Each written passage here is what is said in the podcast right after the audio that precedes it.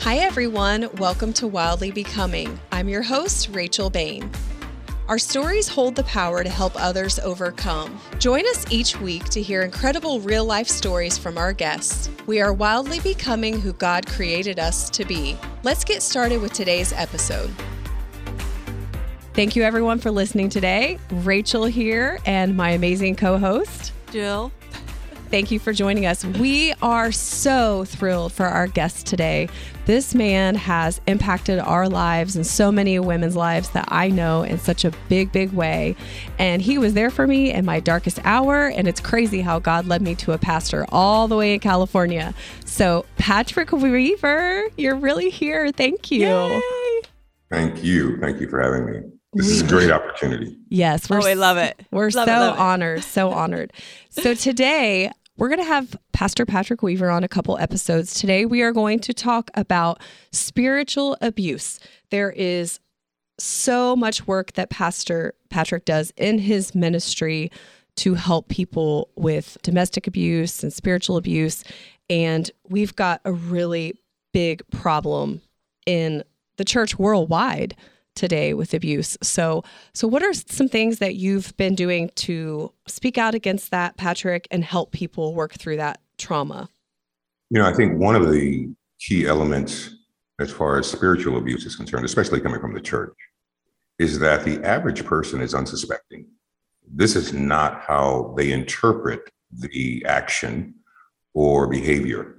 It's a consequence of really a concerted effort to impose views on a victim which are contrary to that individual's personal agency as well as personal relationship.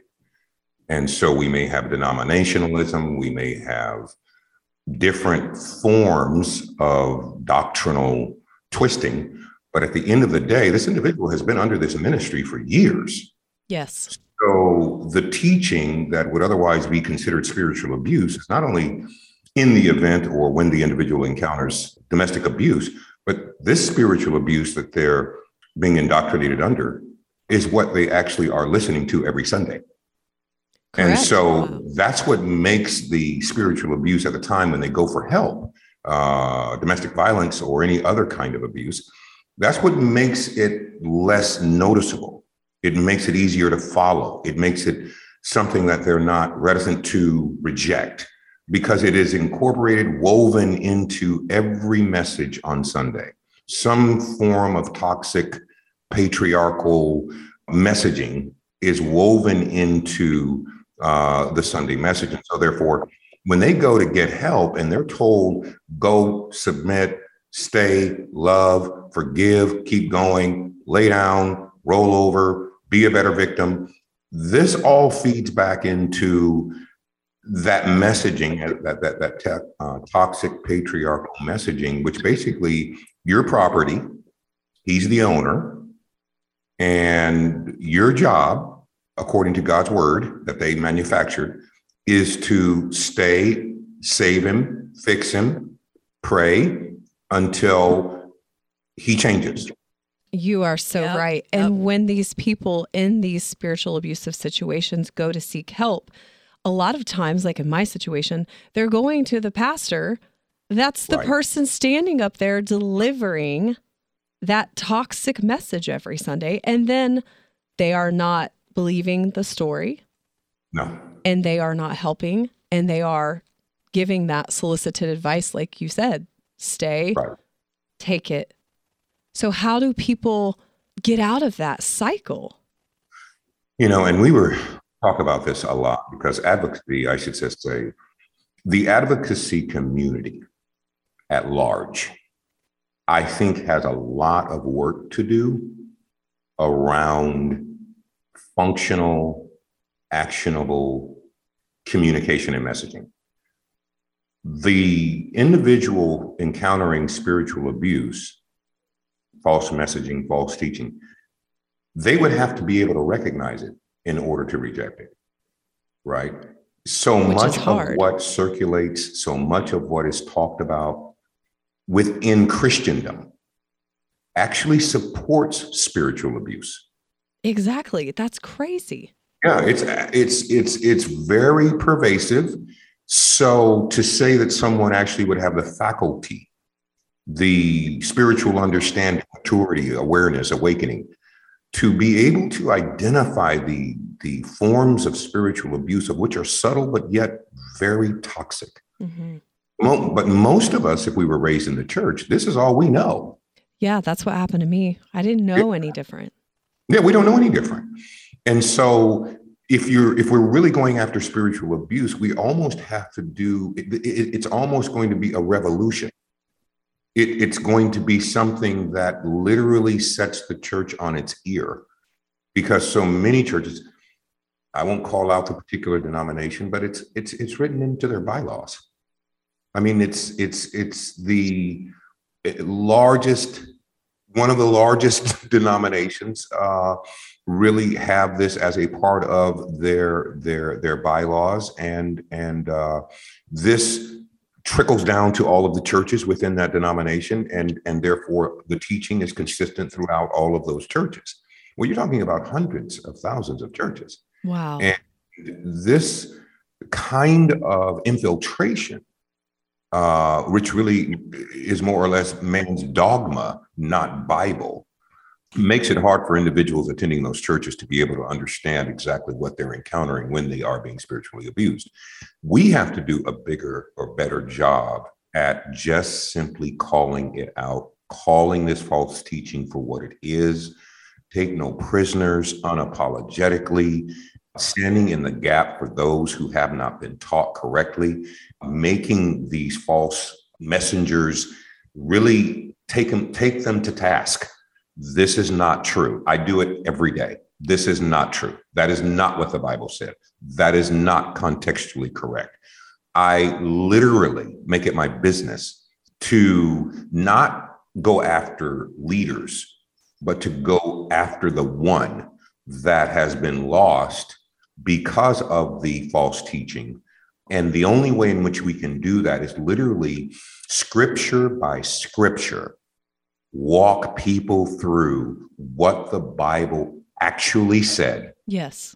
What the Bible did not say, what man grafted in, and why it has been weaponized specifically for certain individuals, and why this is representative of a patriarchal toxic society or church environment. This is indicative, right?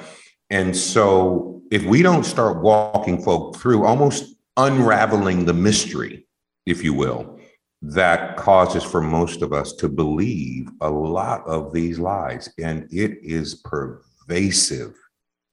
It truly is. And you think about how many thousands or millions of people yeah. that have believed this, as you called it out, false doctrine, because yeah. that's what it is humans have changed God's word. Right. Bottom line. And you have these innocent people that they want to be pleasing to the Lord. They want to have an intimate relationship with the Lord. And they think they don't know any better, like you said, it getting them to realize they are being spiritually abused. You know, they stay in these situations because they don't want to be displeasing to God.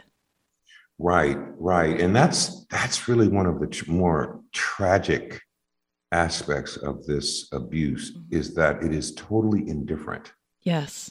Towards the consequence of this sending the sheep back into the lion's den. This behavior, of which is uninformed, 35% of all homicides, female, women, are the result of a domestic abuser. 35% of all homicides. That's a large number. Yes. So when you start to think of uninformed or individuals with ulterior motive, individuals advancing toxic theology, when you think about the consequence of that behavior, literally the deadly life death consequence of this false manipulative behavior. It shows you the indifference, the indifference towards the life of this individual given the real danger and real threat that accompanies domestic abuse, whether that is physical, emotional, or mental. There is a threat going on at home, and we have no better sense as a church in 2022 than to tell someone to go back into the environment that's killing you. Right. So, how can we help people as we meet them? You know, God puts people in our path. I know a group of women here in the Ohio area that they're helping women get out of domestic you know abusive situations or spiritual abuse or cults even. But it's not just the cults. It's like you said the denominations that everybody's like oh we love and respect. We i uh. won't say their name but they were in the news and over 600 women have come out and i guarantee you that's about 600 times 50 if we really went back years and years. So what is one way that we can help people as we encounter them that are in these situations? One thing i can think of you said is take them through the scripture one by one and showing them the truth of God's word, what that really means. Yeah, and I think for especially my my you know obviously every advocate, every person or minister, uh, every advocate is going to focus on I guess some specific area, right? Mm-hmm. Mine specifically is Christians. I am talking to Christians 99% of the time. Yeah. Not that I'm neglecting any other, but Christendom has compounded the issue. Whereas I think society is a little bit more advanced. I think the messaging is more safe. But within the church, you're it's like a box of chocolates. You don't you don't know what you're going to get. Yeah, it depends on where you go to church, right? And you said that uh, submit uh, word earlier. Submit, yeah. submit. And if you don't yeah. submit, then you're wrong. you're wrong. You're wrong, right? And so that tells you how pervasive the teaching about submission is flawed. it, it is so flawed. Yeah. It is so false. It is so insane until there is nothing that qualifies submission. And so it's a blanketed word used most often falsely because unless it's reciprocal, unless it's out of reverence for Christ, which is Ephesians 5:21, then it is absolutely unholy. Your submission is your pearls and therefore they cannot be thrown down before swine. Your submission cannot be thrown down before swine. Otherwise, it completely violates what then follows, which is how you are to be treated when you are submitting. See, we missed that part. There's a reciprocation involved, right? And like you said, so when we encounter individuals, we've got to equip ourselves to walk them through the truth mm-hmm. and show them what God's word says show them the scriptures in context that have been used against them. It creates and causes an awakening that for those that have been bamboozled, they literally get angry that they've believed yes mm-hmm. lies for so long and allowed themselves to be manipulated allowed themselves to stay in egypt out of guilt and or coercion because they really did not know that the scriptures being used on them were being used out of context falsified and or manipulated. They just didn't know. And that's one of the reasons why like you said for the christian who is encountering and, and, and, and dealing with this type of spiritual abuse we literally have to be prepared to walk them through scripture which means we know, need to know the truth of God's word ourselves. Absolutely. We need to be in God's word. We need to Absolutely. allow the Holy Spirit to illuminate truth to us. Absolutely. Because and that's that's hard to find. It is. You're right.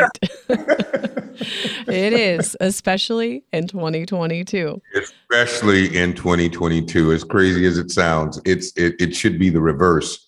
But unfortunately, it is not, Rachel. It is not. And that is something that we, I think, as Christians, are also going to have to address along with domestic abuse and abuse and what is ignored in the church and how the church responds to various and different issues.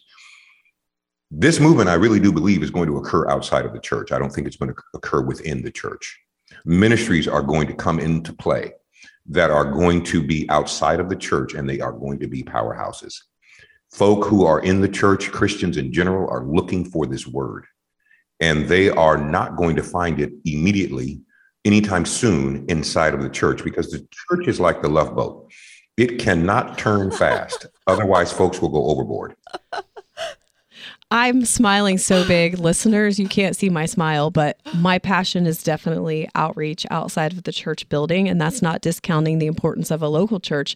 But that's what I love so much about your ministry, Patrick, is that's what our ministry is doing too, that wildly becoming uh, ministry we have. It's Isaiah 61. We're going to find the yeah. captive and help them be set free. We're going to be yeah. light in the dark. We want to see them get double honor instead of shame. We want to see those desolate places be rebuilt and then be restored. And part of that is being set free from spiritual abuse and religion. Right. And I don't know about you, which I would love to know about if you've been through spiritual abuse, but I have. And I do believe that God has raised up people like myself and Jill and like you, Patrick, to get outside of the church building and go to the Christians, as you said, and Absolutely. help them understand this is false doctrine. This is the right. truth of God's word. This is right. how God sees you. This is what God has for you. So, did you go through something like this in your personal life that made you passionate about this? Yeah. You know, my mom and I endured close to 20 years of this. Oh my um, goodness. Um, vicious, insidious, narcissistic, horrendous abuse on a daily basis. I'm so sorry. And she endured because it was the lesser of the two evils for her. The church was telling her to stay, and all of the doctrinal teaching mm-hmm. that we would encounter, I would hear and hear being said in the church, influenced a mindset of literal until death do us part. And so she had only the option of either leaving, and that meant she would have to send me to visit him, him being my father, and him being a raging alcoholic who would drive drunk and do any number of things. And so she chose to stay so that she wouldn't have to send me to him.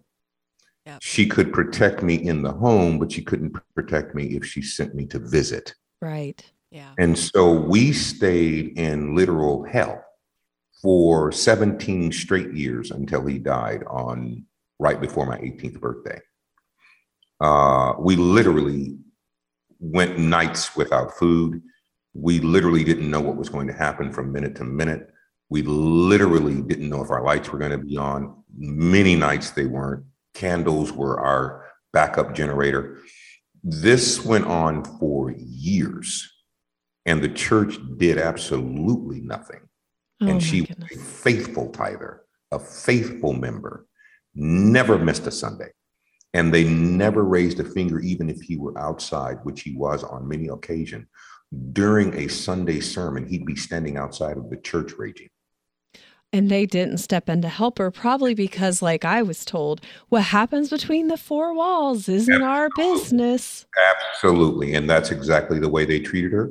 And that's exactly uh, it was it was laissez-faire. They just simply did not touch it, did not approach it, did not help mm. her, never sent someone to the house to see if she was still living. And they would expect her to just simply praise and worship and tithe every mm. single Sunday as if nothing was going on. That just like makes me, it makes it hard for me to breathe just hearing that and hearing that you endured that. And so I'm truly so sorry for the abuse that you and your mother endured. That does not sound like the Church of Acts, does it? No, does it? It doesn't even sound close. No. It's crazy. And this is still being repeated. My mother died four years ago at 92 years old. Oh my goodness. And this, you would believe or think, no longer exists. The sad part is it's worse. it's it's it it's a concerted effort. Right? Because churches Yeah. have obviously grown. And so as churches grow under these kinds of doctrines, the more individuals or people they influence, right? And people are all about influencers. I mean, people have hero worship of humans. Yes. You know? yes. So imagine if folks they're they're they're worshiping are also the the the same individual. Well, let me let me. I'm trying to be nice, but I'm going to say it anyway. Too many of the church leaders are in fact either the abuser themselves, or they're a flying monkey. They're Yeah. complicit. They're a flying monkey, or they are an abuser themselves. And because of that reason, folk unsuspecting, unknowingly, this leader has to protect the fact that they themselves are the abuser. Therefore, the messaging as well as their response to abuse is always going to be to protect the abuser, You are spot on. going to, protect the abuser. I Yes. I was really hoping you would say flying monkeys and imps and clowns. I can't tell you how many times, Patrick, I have text Jill clowns. I mean, and my sister just, we all love you, but she's like, you have to record and take pictures. She said, this is the happiest day ever of my life that you get to, you know, have Patrick on. But something you mentioned earlier too about those said leaders getting us back on track narcissism. I mean, the the demon of narcissism that is running rampant in the uh, church. It's rampant. It's rampant. It's rampant, Rachel. It's rampant. We don't want to admit it. We don't even want to acknowledge it. Jesus did, though, in Matthew's 23, he called them all out for every single crazed narcissistic tendency they had, even making uh, the folk twice as much a child of hell as they are. I mean, he called them out, right, Yeah. for the behavior. It's what we don't do. It's what Yeah. we can't do inside of churches. That's why church is not going to be where this change happens. It's going to be change from the outside in. It's not going to be from the inside out. When we, you, I, outside ministries ramp it up, Mhm. what will happen is that it will equip the folk going to churches to be able to discern. Yes. Once they have that confidence in the truth and the ability to discern and identify these narcissistic leaders that really are self serving, they are not there for the sheep, they are one of the wolves. Correct. Once the folk are able to discern and independently understand what is going on and how this narcissistic wolf operates, they will start voting with their feet. They will start leaving these churches knowing that they were never really in church, they were in a cult. Absolutely. There are so many cults right now here in our Yeah. area, and I'm sure out there too. And people have no idea. They have no idea. And since they are blind to it, these wolves are getting away with it. And, and and some actually are so notorious that they are oftentimes in the news. And believe it or not, despite the fact that the wolf is in the news and folk are revealing behavior that definitely identifies them for what they are, do you know that the members still go? I do. Yes. we have experienced that. I'm blown away at how things can get to a place where they no longer even glorify God. That Right. it's it's like beyond worldly. It's just disgusting filth. And the people still go. And they still go. Yeah. And they still go. They're so brainwashed. Yeah, Absolutely. And and when we can't, and I think that just also shows as far as going back to how we deal with individuals, Christians in general, Mhm. uh, who are caught up in these kinds of of, of situations Yeah. and are suffering as the the result. You see how powerful the ministries outside of church have to be? I do. We have to literally imagine ourselves going up against the devil. The Yeah. devil we're going up against is in the church. The I know. stronghold is in the church. And that's what makes it so hard. I only know a handful of people that feel called to that. You feel called to that. I feel called to that. We have another friend, her ministry feels called to that. I believe what God has revealed to me in prayer is just that He's not pleased with the local church. He's not. He's not. He's not. We're in that revelation situation where we've left our first love. Yes. And there has not been this movement, really, of the message of Jesus Christ and re emphasizing, retelling the story. Because along the line, the message of the cross has gotten lost. Right. Church has become about so many other things than the message of the cross, redemption, and how we overcome, develop as Christians, not to be dependent on the church, but to be independent, interdependent, right? Yeah. But the church is priding itself today on creating dependent children. Yes. And if you become independent of the church, which we should be because we each need to have our own personal, intimate relationship with Jesus Christ, it's almost like the church and the leadership feel threatened. Absolutely, they do. Because you stand to create confusion if you operate outside of the status quo. And then you're called things like a Jezebel and all kinds of crazy things. Like, why we use these words against our fellow Absolutely. brothers and sisters? Absolutely. So you see that the folk in church, whether they're encountering abuse or they're encountering a, uh, an abusive leader, they're not going to be in an environment, especially if the leader is the wolf, is the abuser, is the narcissist. They're not in an environment where they can rebel or even seek truth, right? So this is where and or what the problem really is. If the mm-hmm. individual is in an environment where the leader is the narcissist, which 60% of the time that's the truth, that yes, is the case. 100%, yes. And if they were to challenge leadership, like you said, they're going to be ostracized or they're going to be labeled or they're going to otherwise be called crazy because yes. they're not going along to get along. So this takes us back to what ministry will look like outside of the church when it is going after the lost. What unfortunately going after the lost will look like for these resurrection ministries of ours. The lost are in the church. See, when we use that go after the lost concept, we're generally talking about the unsaved in the world. Right, right. But unfortunately, we've seen this infiltration of abuse, narcissism, cult inside of the church until those of us, you, I, we're actually called to save the saved.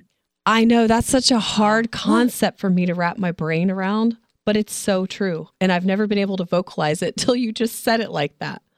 Yeah. I mean, and that's that's the dilemma. We know we're actually going into situations that have everything to lose by letting this person go, by folks standing up and challenging the doctrine, by folk not going along to get along. This whole thing, this house of cards that they've built, will unravel if they get a wave of individuals who stand up and speak out. So there is a concerted effort to muzzle individuals in the church yes. who go against church doctrine, toxic theology, or the narcissistic leader. You're going to be targeted. There is no way around it. That's what's happening. And folk, by and large, are unwilling to stick their neck out in these churches because they've seen folks be viciously attacked. Okay, we're going to go ahead and break right here. That is a lot of information. Thank you so much, Pastor Patrick Weaver. Everyone, go check him out on social media. We're going to come back next week on the next episode and pick right back up where we left off. Thank you so much for joining us on the Wildly Becoming podcast. As always, stay, stay wild. wild. Thank you for joining me for today's episode. If you liked what you heard, feel free to reach out to me on Facebook or Instagram at Rachel Bain Ministries. Send me a message or leave a comment, and I'd love to get back to you. Don't forget to subscribe to this podcast by clicking the subscribe button. Remember, you are wildly becoming who God created you to be. The Rise FM Podcast Network.